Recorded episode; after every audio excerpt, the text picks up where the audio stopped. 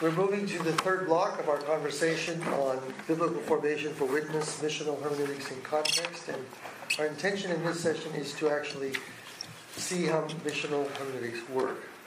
And uh, we're going to work with particular texts. Um, we probably won't get to all of them. We have more chart- charted out there than we would have time for.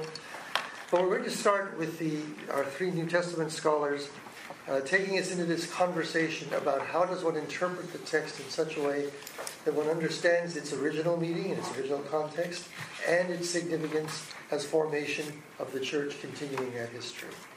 This can lead us in any number of directions. It's going to be, I think, a, uh, a very, very stimulating conversation. Maybe we ought to go ahead now and, dis- and distribute the texts. Uh, we're going to start with a conversation about 2 Corinthians 5, and I believe uh, Dr. Bowens is going to open the discussion. Thank you. Thank you, Darrell. Is that okay Can you with all, you? yes, that's fine. Can you all hear me though? No. Okay. Maybe just flip it around. It looks like maybe it's upside down. Did I turn it on? Maybe I forgot You on? on the pack. Turn it on. It's on. Oh, it's on. For you. Hello. Can you hear me now? Oh, yes. yes. So, um, I, first of all, I want to thank Timothy and Thomas just for a rich morning. and um, I just was just sitting here taking notes and just trying to write as fast as I could. Um, thank you all both for sharing just your rich stories and of how God is at work in you and in your congregations. Um, so we want to begin with 2 Corinthians 5:11 through 6:2. And I, I think I just want to read the text. So let's just start with reading the text.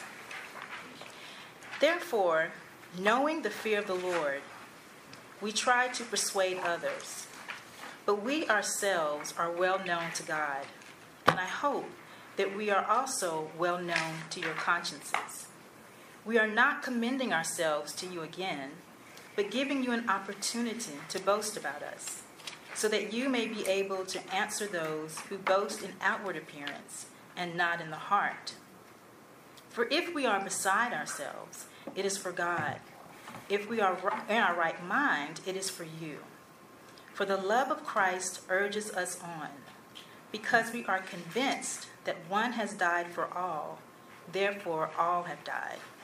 And he died for all, so that those who live might live no longer for themselves but for him who died and was raised again for them. From now on, therefore, we regard no one from a human point of view, even though we once knew Christ from a human point of view. We know him no longer in that way. So if anyone is in Christ, there is a new creation. Everything old has passed away. See, everything has become new. All this is from God who reconciled us to himself through Christ and has given us the ministry of reconciliation. That is, in Christ, God was reconciling the world to himself, not counting their trespasses against them, and entrusting the message of reconciliation to us. So we are ambassadors for Christ, since God is making his appeal through us. We entreat you on behalf of Christ be reconciled to God. For our sake, he made him to be sin who knew no sin, so that in him we might become the righteousness of God. As we work together with him, we urge you also not to accept the grace of God in vain. For he says, At an acceptable time I have listened to you, and on a day of salvation I have helped you. See, now is the acceptable time. See, now is the day of salvation. Amen. The word of the Lord. Amen. So I'm just going to open up, and then my colleagues here are just going to join in and just chime in. But in terms of um, missional hermeneutics, a couple of things jump out at me when I read this text.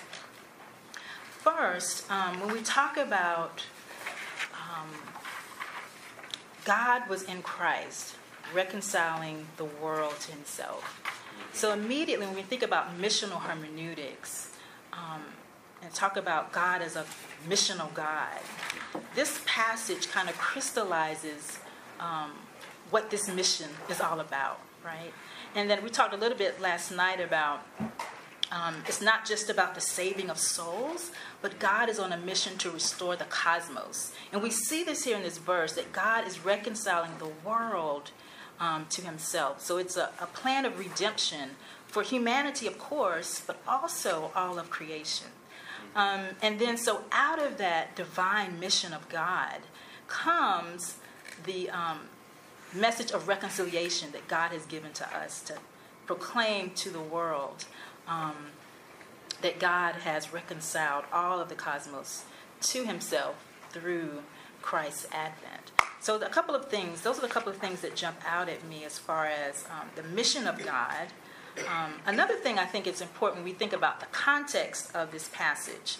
One of the things about reconciliation during this time, um, it's a, a bringing together of two separate factions or um, groups that were at enmity with each other. And usually, how reconciliation would work would be the offending party would be the one to offer the reconciliation. But one thing about this passage, it shows us that God makes the first move, so to speak, right? God is the one who initiates the reconciliation. God is the one that comes to us. Um, and I think when we look in the context of the letter as a whole, one of the major themes of Second Corinthians, Paul constantly emphasizes God's agency. And you brought up Shane last night about divine and human agency. How the letter in the letter, Paul keeps coming back to God is the one acting on behalf of humanity. Because in a sense, we can't act. We have no power to act on our own. So our, we respond to God, but God initiates um, the action. And so in this passage, we see it's God coming to humanity to reconcile humanity, to reconcile the world, because we really have no capacity to do it in ourselves. Um, yeah, will, do you want to jump in, Shane? Or, Yeah, the- well, to keep to, to keep. I'm gonna pull this out of there. Well, I think the battery in this might be out. Oh, Can you hear that? Oh, yeah. Yeah. Um, so to keep to keep going with with um, um, Lisa's insight about agency, which I think is really important in this passage, because um, in the contemporary theological conversation in the church, you you're constantly experiencing folks who are going to resolve this one way or the other, right? It's all about us and what we do, mm-hmm. or it's sort of it's all up to God. God's got it. We're off the hook. We don't have to worry about the, the problems in the world around us because God's at work making everything right. And one of the things I, I so appreciate about Paul is that he is always operating with a really complex view of divine and mm-hmm. human agency. He's mm-hmm. holding those things in tension. And you see it in this passage, which, as you've so well pointed out, Lisa, I mean, this, this, is the, this is the paradigm text for God's mission in the world. I mean, this is, you don't read this text missionally. It, I mean, this does say what God is up to is essentially a mission. God has a mission. That mission is reconciliation. Christ is faithful to that mission, even to the point of death, and that death now makes that reconciliation possible. Um, we're reconciled uh, to God through Christ, and we are called as ambassadors to go out and be about that business of, mm-hmm. of participating in God's reconciliation in the world. So there's that, comp- I mean, mm-hmm. so that it's God's mission. We're participating in it. There's that mm-hmm. divine agency. But we have a real role. It's not an empty imperative, right? That, that we are to act as ambassadors in this ministry of reconciliation. And I think this, this, what, this, is what, this is what the church is. It's that place where those who put their faith and trust in Jesus and been reconciled to God um, are caught up in that mission and go out and participate in it in this wonderful partnership. Re- reminds me of a, a line from St. Karl. Um, who, um, speaking of, Can only be said of Princeton. yes, I know, I know. Karl Marx. we didn't make it. Not Karl Marx, Karl Barth. That's right. what I said. Yeah, it's okay. Um, who, who summarizes the thrust of this passage as the church is um, both recipient and bearer of the message of reconciliation. And, and those are not two movements, it's one and the same thing. To have received this grace is to be now a messenger of it. Um, there, there's a line in here that um, it- intrigues me. It's, it's actually the beginning of chapter 6. Um, we, we urge you not to receive the grace of God in vain. And um, I think if we, if we sort of back out and look at this letter and, and the situation that calls it forth, it, it helps to understand what would, what would it mean for the Corinthians to receive grace in vain. Um, Paul is writing this letter in the wake of some serious misunderstandings between uh, himself, his missionary team, and the Corinthian congregation. Um, depending on how you put together the Corinthian correspondence and, and how you understand the end of this letter and its relation to the, to the beginning, it's, um, it seems that the Corinthians are um, somewhat torn between rival versions of what the gospel is itself. Um, and Paul is writing this letter in large part to bring reconciliation between the Corinthians and himself. And um, in giving this vision of what God has called us in Christ to be, um, Paul is, is, I think, calling the Corinthians back to this vision of being not only recipients but also bearers of the message. So, for them to receive the grace of God in vain would mean practically that they no longer partner with Paul in the spread of the gospel. Um, he says later on in the letter, you know, our vision is that as the word of God um, takes root among you, that it will spread then to regions beyond you. Um, and so you, you see here the apostle engaged in conflict, trying to uh, shape a community's understanding of the gospel that will allow them to continue to partner. And there's a real danger here that they might refuse to continue to be bearers of this message. Um, and I was thinking of the questions we were discussing earlier, uh, Timothy, with how do you deal with conflict? How do you stand? Uh, this letter, Paul pulls out lots of stops, uh, rhetorical stops here. Um, just a little bit later on, he says, you know, your affections are constrained, but we've been transparent with you. This is my heart. Now, be fair. I'm talking like the kids. Open your hearts too. Um, in a in a section of the letter that um, Dr. Bowens has written compellingly about, you know, Paul sets the conflict they're experiencing in, in the terms of this cosmic conflict between God and, and the powers that would rip humanity away from God.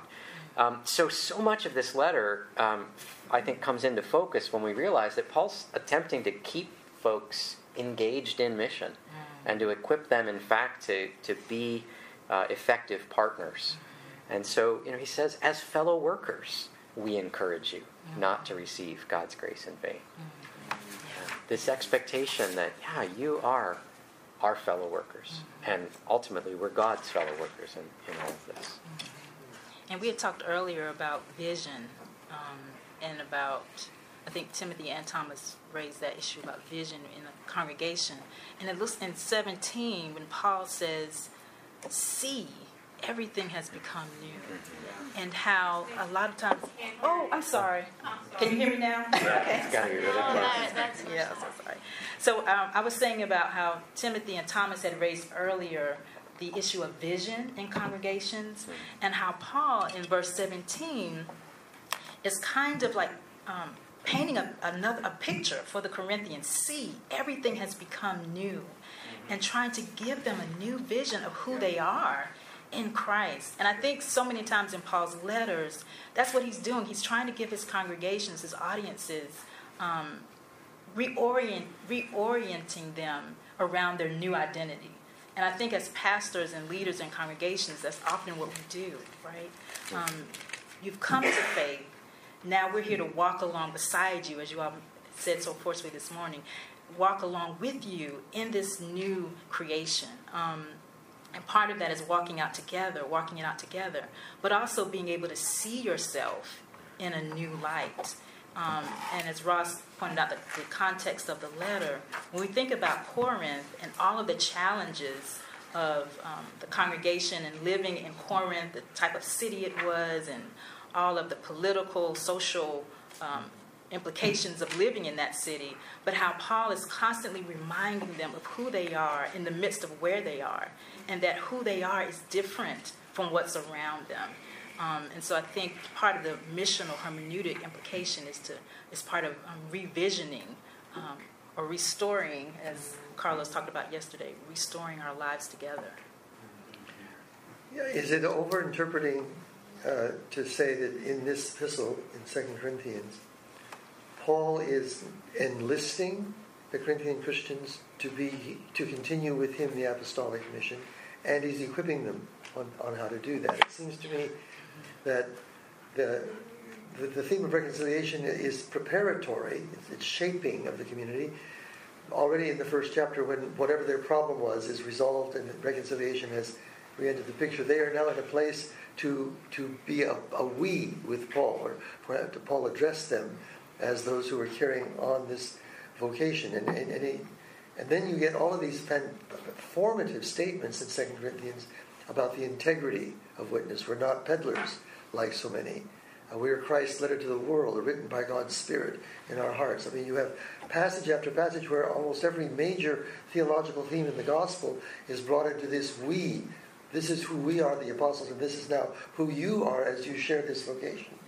I remember when we were co teaching this, we happened to have as a textbook uh, a fairly recently appeared, uh, very, very scholarly commentary, more evangelical in thrust and it was a surprise to me, at least, that nowhere in the entire commentary did the Second Corinthians' participation in Paul's mission ever get discussed. There was no mention of it. The term mission was missing. Of course, the term mission isn't in the epistle, but the sentness of the community seems to me to be abundantly clear. But as I ask, is that overinterpreting it? I don't think so. Well, thank you. thank you. Just, just one of the things we talked about in my Second Corinthians class, oh, one of the things we talked about in my Second Corinthians class is um, how later on in the letter, how Paul gives a, a concrete um, example to the Corinthians of what reconciliation looks like when he um, when they talk about restoring that particular individual mm-hmm. back into the community. Um, and so it's not just a theory. It's when, when we're restoring this person back into the community. That's an act of reconciliation. We are actually carrying out, um, being, we are actually participating in God's reconciling mission of the world. So restoring that individual back into the community is a concrete act right. of reconciliation. So, if I could, at this point, I, I, um, um, I want us to keep our eye on Paul, um, but I want to get, I want to get Jesus into this um, conversation in the Gospels, and and it's the point at which I hope we can get some conversation going around this table. Um, so to, to to overstate the matter, to oversimplify it a little bit. Sometimes people worry about uh, missional theology in particular, mission in general, mm-hmm. because it implies um, uh, a concern with evangelizing whose exclusive object is sort of to get people to put their faith in Jesus. Like this. So it's just about it's just about winning souls. We talked a little bit about this last night. Um, but in in my view, it's really important um, that we have a really fulsome a scriptural view of what it means to participate in this, this, this ministry of reconciliation. Because I think sometimes, in, in, its expression in the church, it becomes about proclamation only. So let's stipulate that witness, proclamation, preaching the good news, inviting people to put their faith and trust in Jesus, these are imperatives and these are good things. But you can't stop there. Um, and you've got to you've got to bring this into conversation with the Gospels, and, and specifically Jesus' conception of the kingdom, I think. So, Tim, this morning you talked about kind of the, the four major focal points in your ministry are, if I'm remembering them correctly, spiritual development, social engagement, health awareness, and economic empowerment. Good job. All right. All right. And I want to I want to submit to you that that's a fulsome view. I mean, attending to those things um, is what it means um, to participate in God's mission in the world. And I would submit as evidence Matthew 5, 1 through 16, and we should turn our attention to that. Um, so maybe we'll start by, uh, by just reading that. So um, this is a really significant, we're familiar with this text, which is great, but it also means that sometimes we get too familiar with it and it sort of loses its bite and its, yeah. its ra- really radical nature. So, this is the first sort of um, public recorded words we're getting from Jesus in Matthew. A whole bunch of stuff has happened. Jesus has been born, and there's been in the temptation in the wilderness. We've had lots of stuff from uh, John the Baptist, and then there's sort of the, the, the description of the beginning of Jesus' ministry. But now, this is going to be the first time we're going to get some content. We're going to get quotation marks, as it were. Uh, and so Matthew could not set this more intentionally, right? This is really important. This, this teacher whose birth is significant, whom John the Baptist is prophesying about, um, who's set, who got baptized and is setting about this kind of interesting itinerant ministry. What is this prophet all about?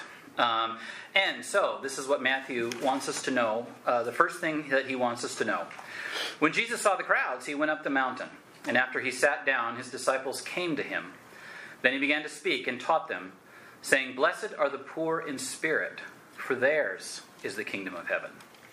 Blessed are those who mourn, for they will be comforted. Blessed are the meek, for they will inherit the earth. Blessed are those who hunger and thirst for righteousness, for they will be filled. Blessed are the merciful, for they will receive mercy. Blessed are the pure in heart, for they will see God. Blessed are the peacemakers for they will be called children of God. Blessed are those who are persecuted for righteousness' sake, for theirs is the kingdom of heaven. Blessed are you when people revile you and persecute you and utter all kinds of evil against you falsely on my account. Rejoice and be glad, for your reward is great in heaven. For in the same way they persecuted the prophets who were before you. You are the salt of the earth. But if salt has lost its taste, how can its saltiness be restored? It is no longer good for anything, but it is thrown out and trampled underfoot. You are the light of the world. A city built on a hill cannot be hid. No one, after lighting a lamp, puts it under the bushel basket, but on the lampstand. And it gives light to all in the house. In the same way, let your light shine before others, so that they may see your good works and give glory to your Father in heaven. So I would submit to you that that passage ends with some pretty strong missional language. Um, you are to be salt and light out in the world. Salt doesn't belong in the salt shaker, light doesn't belong under a bushel basket. That's not what salt and light are for. Um, faith isn't supposed to remain within the four walls of the church. It's right. it's to be sent out. And so, how has how has Jesus framed this sending out into the world to be salt and light? Well, with these very surprising beatitudes. Um, and there are so many rich, interesting ways to read the Beatitudes and to kind of interpret what each of them means. Um, so the way that I read them is not the only way to read them, but they have uh, it's, it's, it works for me.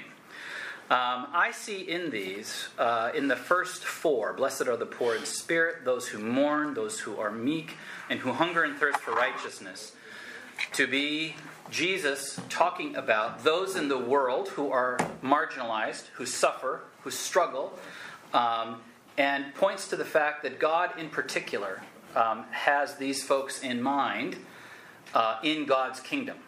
In a typical kingdom, these would not be the leading citizens. In God's kingdom, they are not only citizens, they're valued. They're very near and dear to God's heart. The kingdom belongs to them. The mourning will be comforted. The meek, uh, those who can't usually advocate for themselves, they will become inheritors of the earth. Those who hunger and thirst for righteousness, which I read as those who, if you hunger and thirst for it, you lack it.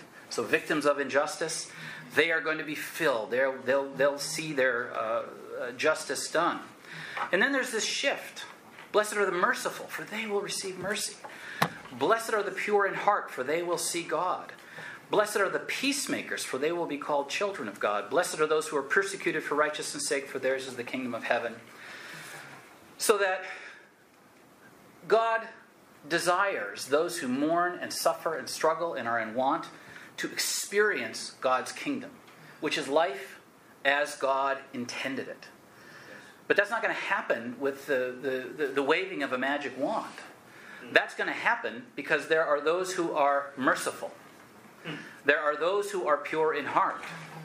There are those who are peacemakers. And by, by, by peacemakers here, you've all heard some version of this kind of, this is kind of a, a standard preacher sort of line, but it's, it's more than just the cessation of conflict here, peacemaking, right? Peace, shalom, right, is about being right with uh, God and right with my neighbors, kind of being in right relationships. Um, here, it, and so and so Jesus is calling forth those who make shalom. So I, I tend to understand this uh, in this way: Blessed are those who create the conditions for human flourishing. Those who make shalom. Blessed are those who create the conditions of human flourishing, for they will be called children of God. So, what's happening in Jesus' ministry is this kingdom is breaking in. Uh, in that kingdom, unlike a human kingdom, those that are struggling, marginalized, bereft of justice, uh, they are the leading citizens. And the way that they are going to be comforted and receive justice and mercy is that some people are going to respond uh, to Jesus and follow Jesus and go out into the world in Jesus' name and give people this experience.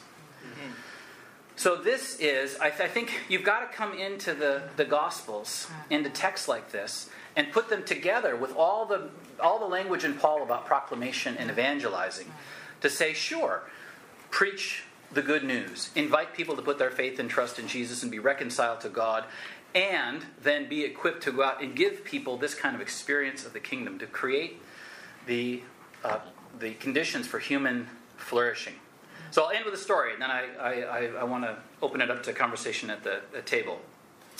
In my, in my work for the seminary a few years ago, I had occasion to go out to California and talk to um, a very interesting uh, man. Uh, not a Christian person, Zoroastrian, in fact. He had been raised in, um, in Iran. Uh, and uh, we had become aware of him because he named a Persian studies center at UC Irvine after a man named Samuel Jordan. And Samuel Jordan graduated from the seminary in 1899. And so he said, Why does this entrepreneur, CEO, in, in California, this immigrant from Iran, why did he name a school at UC Irvine after one of our alums? So I was going out to talk to him. Turned out that Samuel Jordan, who came from uh, Pennsylvania, Lafayette College, came to Princeton Seminary um, and wanted to um, uh, dedicate his life to missions and went to Persia. And he went to Persia um, and he preached the gospel. Um, uh, people didn't really respond to that preaching, but he founded a school. Uh, and he, he founded this school, and he was the headmaster of this school for something like 40 years. And he mentored, uh, and this not a Christian school, just a school, um, uh, and was educating kids from rural areas in Persia. Um, and he mentored a young man who then became the headmaster of that school for like another 40 years after him. So this man that I met, Fariborz Maseeh, had been a student at that school, and it had been a game changer for him, um, and uh, many others like him. And as he explained to me, he said, "You know, this school is still going. It's called Alborz High School." And when you hear about the, the kind of the, the more uh, um, the, the, the kind of the, the liberal intelligentsia in Iran that fights against the theocratic rule, those are the graduates of Alborz High School. Uh, and so, to this day, over 100 years later, there's still this incredible um, uh, work being done by this high school, and lots of folks have gone on there. Uh, and he said, "I wanted to, I wanted to, um, to name a school in Samuel Jordan's honor at UC Irvine because he, you know, this great work he did for us, and he was really excited to meet me because I came from the seminary, and he had never met somebody from the seminary." And he said to me, we had, a, we, had a, we had an amazing conversation that started with him saying this to me. He said, So, um, he, he, Dr. Jordan failed in his mission, but we are really grateful for him. And said, What do you mean he failed in his mission? And Fariborz Maseeh said, Well, he didn't convert the Persians. Nobody, nobody converted to Christianity. Uh, and, and I said, um, Dr. Maseeh, would it surprise you to know that as a Christian, um, I view what, what um, Dr. Jordan did as incredibly successful, that, that, it's, that it's something that the gospel celebrates. That wherever human flourishing is advanced, that's something the gospel is for, because we believe God created this world, and that's what God created the world for, is flourishing. Uh, and so if Dr. Jordan did that in his work, um, then we celebrate that. And he was very surprised by that. And so that's how I think about the, the Beatitudes and the call to be salt and light. That, that when we participate, when we become ambassadors in this mission with God in Christ, that, that we are, of course, calling people to, to faith. We're announcing the good news, inviting them to join this community of fellowship. But it's more than that. I mean, the reconciliation of the cosmos has to do with this kind of uh, uh, uh, fighting for human flourishing. I think one of the hardest words to, to work with in a secular context is the word blessed. How does how does how do you help us understand what it means in this context? Yeah, A well, I'll talk, text on I'll. I'll talk a little bit more about that. I will say one. Let me say one more thing before that. So we use kingdom language to describe this appropriately. So, um, but that's insider language. I would say that if you walk outside of the Christian community and you look at this from the outside, we would say that this is the church's service of the common good. That's how. That's the kind of the outsider language. And boy, I think we're in an age when we need advocates for the common good because it seems like most people are sort of have fallen into advocating for their own kind of interests or group or um, and it's harder and harder to find people who are advocating for the common good beyond their own interest to the interest of everybody. And the church has an amazing opportunity i think to do this. But here's how i understand this blessed language. Um, it's actually not a very good translation. Um, and this is i'm sure where you were, were leading me so we often translate these beatitudes: "Blessed are, are those who do such and such," and it, it you know, "Blessed are those who mourn." Sounds uh, funny. Um, I think it's even more deeply ironic than this because the, the Greek word here, "makarios," actually means happy or content, um, and it's Jesus alluding to the Psalms, like Psalm one. Happy is the one who does not walk in the way of sinners nor sit in the seat of scoffers, right? And it sort of comes out of this. Uh, this, this idea, which is sort of in, in wisdom literature, you find it in the Psalms, right? That Ashrei Ha'ish, that blessed is the one, or happy, content is the one who lives um, in the way that God wants us to live. So who obeys the law, right? If you obey the law, um, uh, you'll prosper. Um, uh, of course, later on in the in the wisdom tradition of, of the Old Testament, um, folks began to question that because you don't always see a neat um, correlation between following God's law and thriving in the world, or not following God's law and suffering. In fact, sometimes you see the opposite. So, what, what does that mean? Uh, and it means that one's actions, right, don't simply map onto one's condition or salvation or whatever. So, Jesus is actually really kind of poking at that to make a provocative point. Uh, so, Happy or content are the ones who mourn. Why? Well, because God favors them and is going to call disciples in Jesus' name to do something about that mourning.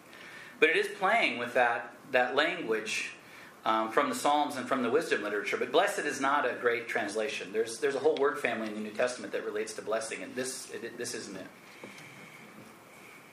So, how does this text equip a congregation today for its missional vocation?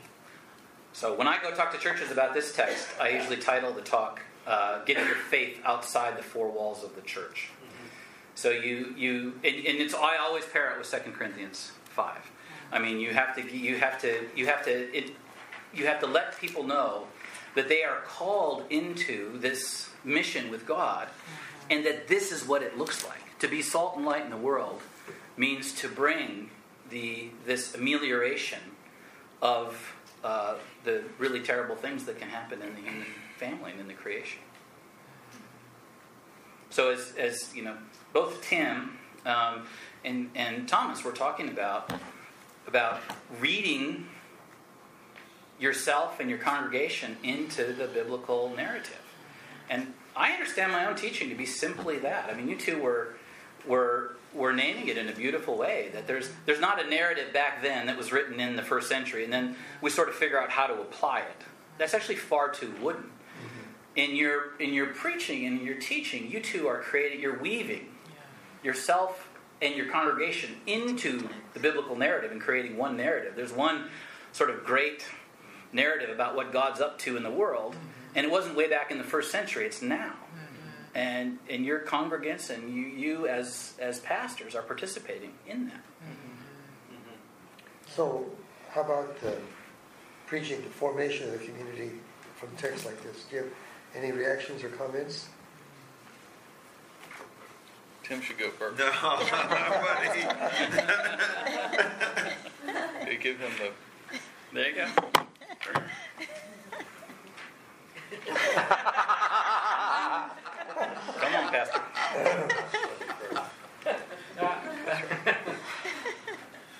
So, um, I, I was thinking about this, and, and you read Second Corinthians, um, in Matthew five, uh, contextually about how how I would approach this. And certainly, you, you see the themes of the themes of the reconciliation and the grace, and, and then you see here um, this this calling of, of, of those who who seem to at one point consider themselves outsiders. Hmm. So, from a contextual standpoint, when I would preach this, I, I, I would look at this in, in light of what you said in Matthew 5 from, from this line of, of inclusivity. Mm-hmm. Um, the sense that, that you first are called, as I, I see Jesus as, as he sat down and mm-hmm. his disciples came to him. Mm-hmm. That that this discipling, y- y- you know, this coming to, and then this, this affirmation, you too uh, are included in this kingdom call.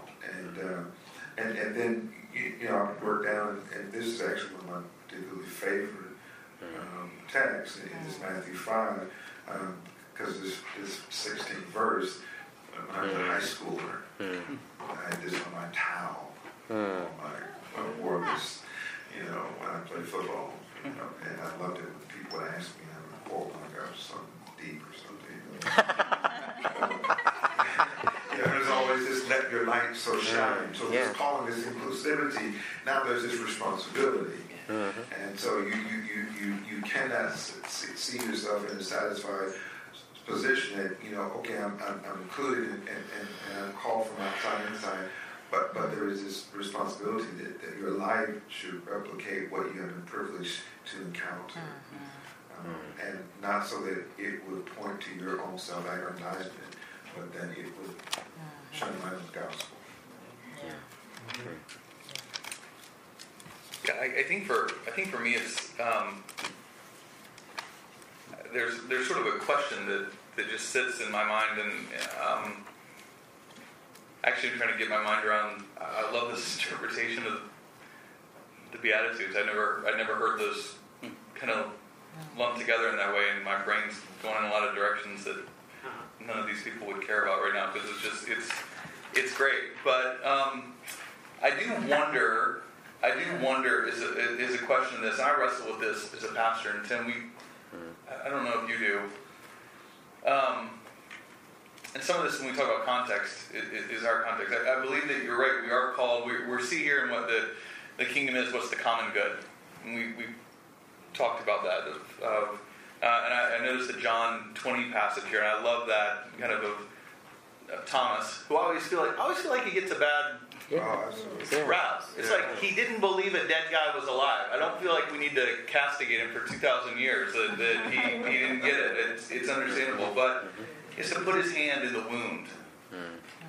And, and that's some of what I think we as a church are called to do in these places of, we talked about institutional racism, we talked about uh, economic injustice, we talked about gentrification, we talked about these wounds that we are called to be the ones to, to move into, to, to, to bring healing to, to do, and it's hard work. It's it's it's, it's dirty work in, in, a, in a sense, as we see that imagery here. My, my worry, and this part of this may be the PCUSA piece of it too. So I go back to my own context with this is that um, my worry is, is I hear a lot of people in our churches and even pastors talking. The gospel sometimes gets reduced to working for the common good. And it's like if we're not calling people to Jesus and teaching the why, it's just it's just social do-goodism. And and and I think all of human history is on the side of social do-goodism is not enough. Uh, you know, we, we we talked in here before. I mean, we, we it's not that the word. Uh, well, it, it, uh, many of the ills in our society, it's not that we discovered them in the last few years. I mean, they've been around for centuries or decades. Um, it doesn't mean we're any closer to shalom. So th- this is the, the question I, I have, and I think that sometimes the church is broken down around this, is the evangelical versus social justice wedge, and you mentioned about that. I, my hope is in some of this missional formation that if we get to the formation part, we can get to whether it's a liberal or an evangelical, it's the why question that I was talking about earlier. Um, because if we don't understand it as citizens of this kingdom that we're called to do this work, it, it probably is just going to become kind of good intentions and I don't know if that makes sense. I, but I do wrestle with that. Like, how much are we calling people to this faith? Not, but when we work for the common good, it's regardless of religion or voting or anything else. We're called to work for the common good. But it's as a follower of Jesus that that happens. I, I don't know. I, I just I don't even know if I'm articulating this right. But I just I just Yeah. I wonder that in terms of the work of the church is how we sit in that tension. Yeah. Mm-hmm. I was I was thinking a, a, a, a key a key phrase in the Corinthians passage that that I actually understand differently, having heard you this morning, Tim. Um, in verse sixteen, we regard no one uh-huh. according to the flesh, uh-huh. from a human point of view. Uh-huh. That that as you describe, what a key part of Christian formation that is to to bring folks in and say, you are not who the world says you are. You are a new creation in Christ. You are beloved. You are you are in God's family. That that that also shapes how we look at I look at my neighbor who's not part of the Christian community.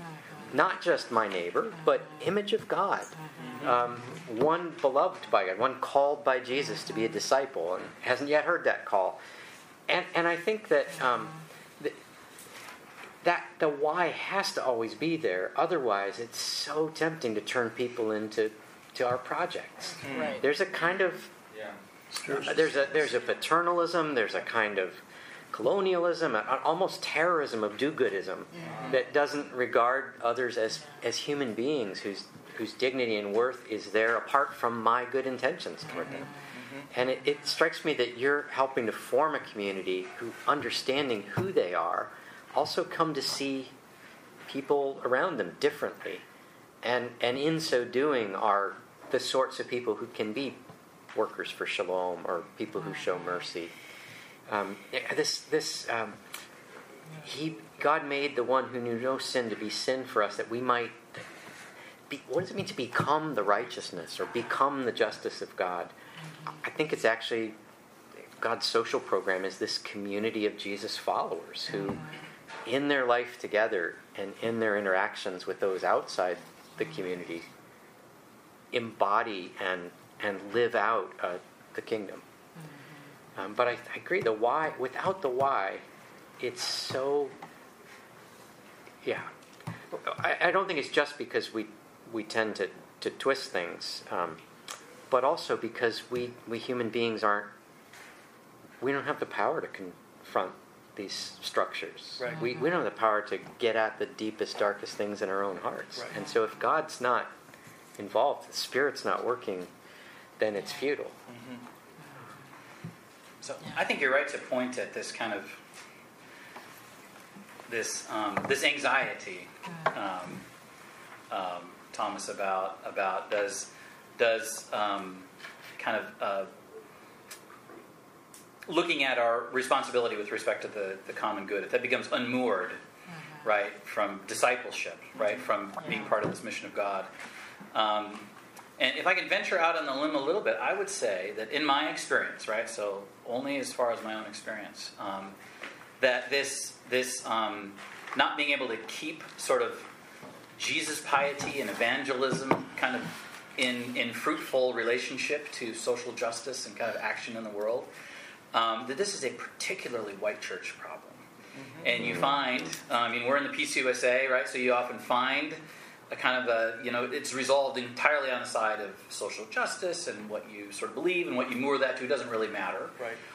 Uh, but in other parts of the white church, you find this kind of exclusive emphasis on kind of evangelism, saving souls, believer's prayer. I don't care about this world. It's all going to be destroyed anyways. It's all about heaven. It's all about the next life. I mean, I really feel like in many ways I learned how to read the New Testament and keep the appropriate tensions from the black church, mm-hmm. where there's this amazing um, sort of piety and sense of discipleship and kind of evangelical warmth completely, comfortably, naturally, organically tied mm. to social action in the world, and there, there's something really interesting to me about that. Mm-hmm. So it seems to me like this the missional theology conversation is one place for sort of white church folks to get over that anxiety and figure out Yeah. how to keep that those two things together, Yeah. which is the New Testament view.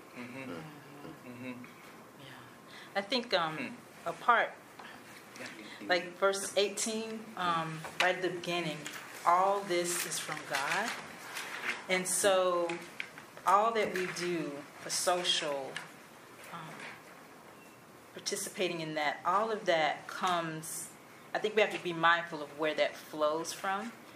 And then um, to touch on what Shane talked about as far as uh, black churches and the tradition, and I think if you look at the history, the origin of the black church, and keep, I know the black church is not monolithic by any means, but when you think about the origins of it, um, how from the beginning, um, when um, African American slaves had to separate and go out and worship and pray, there was this sense that um, God is a God of justice and that salvation means more than just my soul being saved, but it also means me being free. And so salvation had political as well as social implications. And so I think throughout strands of the black church, you see that welding or meshing together, Yeah. that you can't have one without the other. Yeah. And so the social justice impetus of the black church is just an outworking of what we see God to be doing already. Um, um, the freedom of our bodies is highly connected to the freedom of our souls, and you can't separate them. But if you look at the history, that's what many um, white churches were trying to do, right? Slaves, you can be saved, but that has nothing to do with your being lit, um, literally set free. And then you have these African American slaves saying, no, I'm a Christian. We need to be free. So there was, from the beginning, this welding together of social, you say social justice, um, evangelism, all of that was one thing. And so, even with the issue of reconciliation, um, think we talked about that a little bit earlier this morning. Reconciliation between white Christians, black Christians. It is a conversation that we definitely need to have. Um, it's a painful conversation, but it's one, when we talk about bearing witness to what God is up to in the world, um, that's one way we can do that, especially in the climate that we're living in now when everything is so divided and so, um, yeah, tribalism, all of that. But how do we as a church um, bear witness that God is making us one? Um, regardless of where we are, where we come from. But part of that means that we have to have the painful conversation of recognizing and owning our history and being willing to have that very hard conversation and being willing to listen to each other. So, um, yeah, I just want to kind of just touch on what you were saying about that. Yeah, if I could, I think I really appreciate what you all are sharing because I think I think as we said before, we're all formed by our our context, not just our congregations, but our individual context as pastors, which shapes our ministry. And um, as, as I as I had mentioned in kind of my introduction, I didn't I, I didn't grow up in in, in the church um, very much. Well, the reason for that was my parents both from their own context were reacting very much against the racism they saw in the South in the 1950s and 60s. Uh, my dad grew up in Augusta, Georgia. Um, the Masters is being played right now, and I'm not watching it, which is like not be, not be watching that right now. Um, and uh, and my mom grew up in, in Atlanta, and both would be, as I said before, you kind of classify yourself as kind of moderate to the left, mm. reacting against things that were Yeah. Mm. nothing to do with God and the in the kingdom in the church. But part of my frustration when we don't make it about Jesus is when I look at them now, they'll talk about racism a lot. Mm-hmm. Mm-hmm. They both live in gated communities. Mm-hmm. They both don't have a friend that's not white. Mm. They both have a, a very limited viewpoint that you know that you talk about things like uh, in our in our book club we read a we read a, a book by Toni Morrison, but if you mention a word like reparations, they're you know, they, they lose all oxygen leaves the room at that point. And and I find that in in a lot of uh, contexts like that, where you're going, if you don't know Jesus, you're not going to sacrifice. You're going to talk about racism and not say, I'm a part of a system that still does this today. And I think that's my, that's some of the tension, at least part of that common good, is I actually don't know that the common good can be fully even approached or envisioned outside of the, you know the the realities of this. Um, Otherwise, it just remains. I think it again, and and I can only speak from my own context, but it remains conversation at dinner parties, Yeah. and and then we feel good because it's like, well, I didn't vote for Trump, you know, and it's like, well, I didn't vote for Trump. I'm not racist. I didn't vote for Trump, but it's like it's a lot deeper than that. Yeah. And I just think social do-goodism doesn't want to go there. It's like, yeah, but I volunteered at a night shelter two years ago. That was awesome, right? And I can put my kids can put it on their resume for college. Mm. So that's that's just the there's a radicalness. I mean, the, the Bonhoeffer, the kind of cost of discipleship mm-hmm. that we're, I think, with the Beatitudes and the Sermon on the Mount. Anyway, Yeah. that that brings so much of at least for me my hmm. desire to. It's not evangelize, but it's Yeah. to say it's, it's, we've got to get a vision of Jesus in the kingdom Yeah. if this can become real. Yeah. Let's let the congregate, the conversation ripple. To the congregation. To- to the con- Are there comments or questions or insights that anybody? Yes, Deborah is going to take, take over at this point. Just, I think, uh, following up on the very fascinating conversation that just kind of organically came up in, in the, the dialogue here, um, and the comment on the common good, and just the deceitfulness of that without the gospel, Hmm. and how in maybe a hundred years ago, uh, Jim Crow and segregation would have been justified as Right. common good, That's right. That's right. right? That's From right. the human zeitgeist of the time. Mm-hmm. And um, and yeah, with, so uh, and I'm wondering. This is just a question, maybe to some. I'd love to hear from um, everyone, particularly from uh, Dr. Timothy, Dr. Uh, Sloan, and uh, Bowens as well. But um, I'm just wondering if this tension that Shane Shane mentioned that exists within uh, the white church um, of separating, you know, doing good in the community and uh, living out the gospel, does that have historical ties to, I guess, simply um, self justification, justifying removing the Imago Dei Mm. from people that they were enslaved? Mm.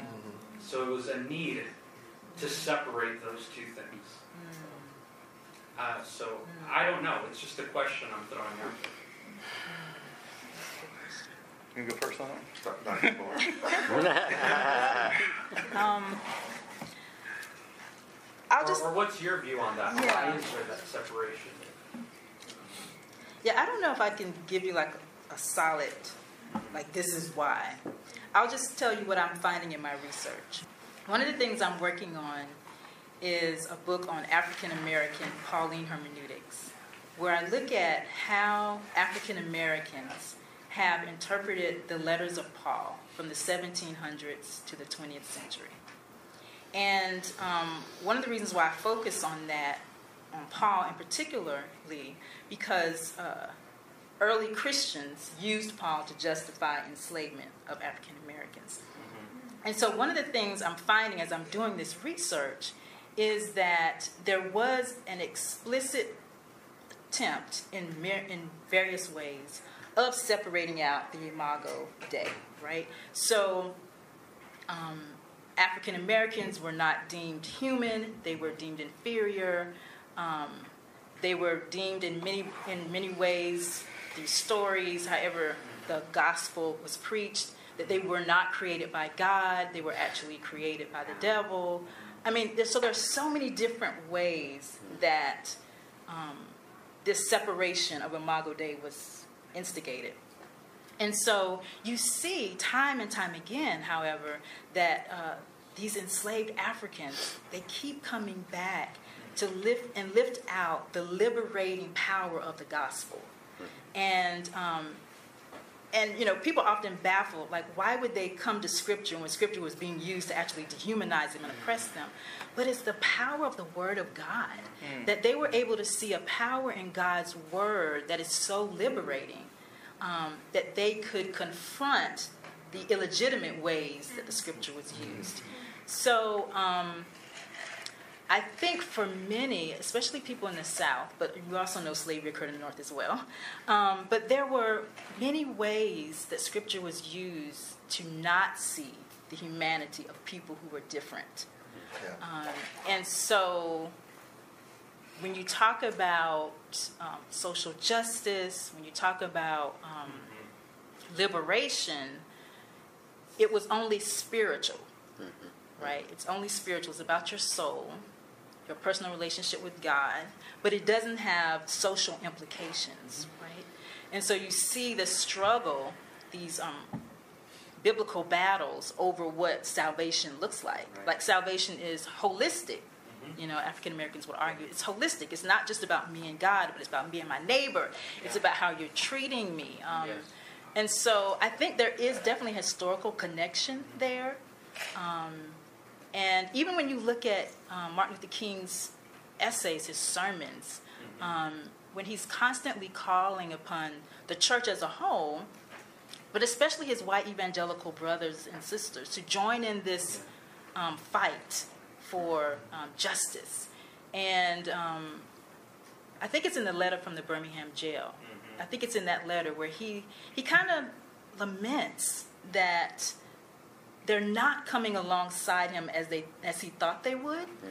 Um, and I think that historical legacy is there, and I think it's something that the church has to deal with, own, and um, come to grips with.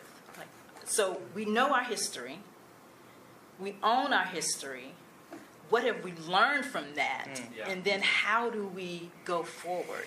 But I, you can't go forward without knowing your history. Mm-hmm. And I think when I go out and speak on this topic, I realize that a lot of us, black and white, we don't know our history. Like we know the mm. broad strokes. We know there was slavery in the United States.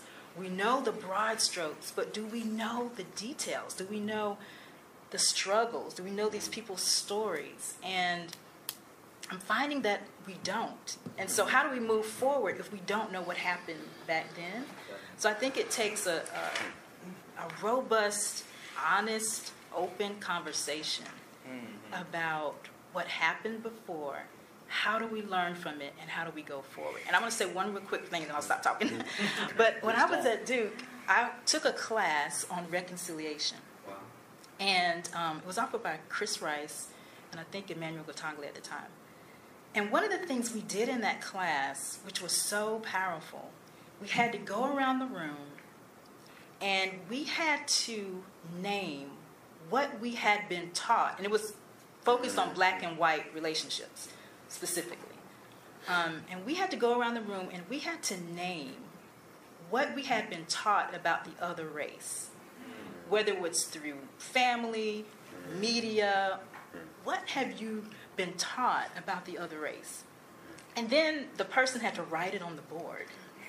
So we had to not only say it, but we had to look at it and face it. And one of the things that came out of that, many things came out of that class, but one of the things that came out of it was the common unfortunate stories mm-hmm. that we had been told about each other. Mm-hmm. And we had to own that, that that those things that you hear become actually a part of you and how you relate to each other. So how do you I mean that's how the class started. so we spent the rest of the time kind of deconstructing that um, all that we've come to learn and know about the other and then reconstructing new relationships. And that's painful. I mean, it's a painful process because it causes you to own your stuff. And it's not always easy to own your stuff. Um, but I think it's part of the healing that needs to happen, and it's a part of the moving forward. You have to own it. Um, yeah, so that's, I'll just stop. I, I am reminded of the, of the way we don't know our history and how, how, how powerful and, and sobering it can be when we get some insights we'd never had before. Years ago, I took some American theological students to Brazil to attend a World Council conference at Salvador Bahia, Brazil, which is the great harbor through which most African slave trade came to Latin America. An incredible history. And that harbor where those ships docked and unloaded the slaves is still there. And the buildings, the sheds in which they received the slaves and classified them in terms of their value. Uh, we went and had a, a, very powerful service of reconciliation uh, at that place. But I will never forget being told, and this was just kind of a throwaway line, that the slaves would be brought in, they'd be classified, they'd be marched out, and they'd be marched up this grade and there was a little Spanish Baroque chapel there. And a priest was standing there as the slaves went by, sprinkling them mm-hmm. because they didn't have souls. Mm-hmm. And they didn't get souls until they were baptized. Mm-hmm. And that's, I mean, that's just embedded in the culture. This is this is gonna date me, but um, do, I don't know. Do you guys remember there was a there was a movie came out called Good Will Hunting? Do you remember? You ever seen that movie? Yeah. It's a it's one of my kids would look at me like that's an oldie. Um, but they they there was this scene where Matt Damon plays this genius, right? Who um, and he's asked at one point by Robin Williams, who plays, plays his therapist, in essence, like who who who do you have a community with? Who knows you? Who or he says who challenges you? I think is his question. And he starts going through these famous authors, you know, who all and, and Robin Williams said, but they're all dead um, in essence, like who do you have in your life currently? Which is what we've talked about here the need of having discussions like this, of reading the text together. And I think part of what worries me on Facebook is we think we're informed because we share an article or a post that verifies our viewpoint we already had, right? Um, I mean, social media has become weaponized. Yeah. And, um, and part of what we, we've talked about this at our, our church is that part of the importance of community um, is is that so people don't people don't care what you know until they know that you care. And so it's like you just posting five different articles on Facebook and thinking you're making some sort of statement probably changes the world zero, right? And and, uh, and what's even more disturbing, it doesn't it doesn't it doesn't change you, right? It does. We don't, we don't actually grow and change through it, but we think we're informed.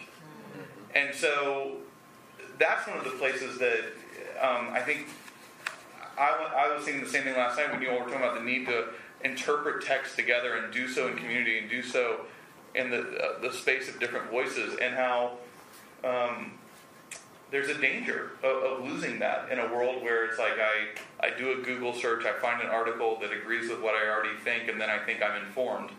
Um, and that we've said that before. This this idea, sociologists said we live in this world of echo chambers of our own self righteousness. Yeah. I that phrase disturbs me greatly because I do that, and um, and I like doing it, right? Because it's like I'm right. That's I appreciate you raising that because it does bring about the difference of kind of like in that goodwill hunting, the need to for Tim and I to do this together, talking to each other, sharing with each other versus the, the loss of that. So I, I don't know if that's an answer, but I agree, I share your concern and the need for intimacy in that. Yeah, I, I, I think a couple of thoughts, and, and I hope I still stay on the street by the time I conclude. Um, that, that I, I, I, do worry about our, our fascination with social media right now and the lack of community that it creates and, and the, the sense of divisiveness that continues to to um, happen. Um, but but you, you, know when you get I guess a certain age, I guess when you get forty, you, you start feeling um, privileged to romanticize the past. so you constantly tell a thirteen year old, you know. When I was your age, we didn't have uh, we had to write letters. And, you know, you wanted a certain message, you had to get up and go to Mrs. Johnson's house and knock on the door. You know, and, and that's how I found myself, myself doing that. But but I'm now getting to the point with, with 13 year old that's going and closing her door and spending 90% of her time on Instagram that I'm worried constantly about the images and the messages that she's receiving. Now, now I, I, I work, I guess, f- feeling a sense of, um, you know, trying to make myself feel better. But I take her to church and I, I pour in the word and I see her posting scriptures because every now and then will alert me. She, she did a scripture um, on her page, you know, and I'm saying, okay, good, good, good. That, that pushes back. But, but making sure that, that I don't demonize it Mm, mm. But I help her to use it properly and understand it in context of, of, of her of her um, her kingdom um, identity and, and who we are as, as believers. But then that's challenged again because I live in a gated community and I don't even know many of my neighbors. I, I, I know my next door neighbor and we can wave at each other. But- and I'm sure they're going, there go that preacher. Yeah, that preacher again. Yeah. Um, but but but I I, I, I, I worry and I, I struggle with that. Let me also say um, that how enriching this has been, um, and, and Thomas and I have been talking about our, our interplay, and, and how we've been able to dialogue. And I'm so grateful for the, the vulnerability and transparency of our conversation here today. Mm-hmm. For many Black Americans, African Americans, or Latinos, who, who feel themselves sometimes on the outskirts, it's kind of like, how's this going to go if we walk down that road? Mm-hmm. You know, but mm-hmm. today has been, okay. And when, when he started talking, I was like, I said, okay, I'm, I'm prepared for this pastor from Presbyterian pastor from Austin. How's this going to go? Mm-hmm. And I felt like I, after meeting him for a few minutes, man, it's like, wow, this is my friend from a long time ago. That is the kingdom of God. That is who we are called to be. That is the relationship. This, mm-hmm. this for me has, has concretized, I guess I can use that. For, for me, who we are called to be, what we should be. This new creation. Die for all.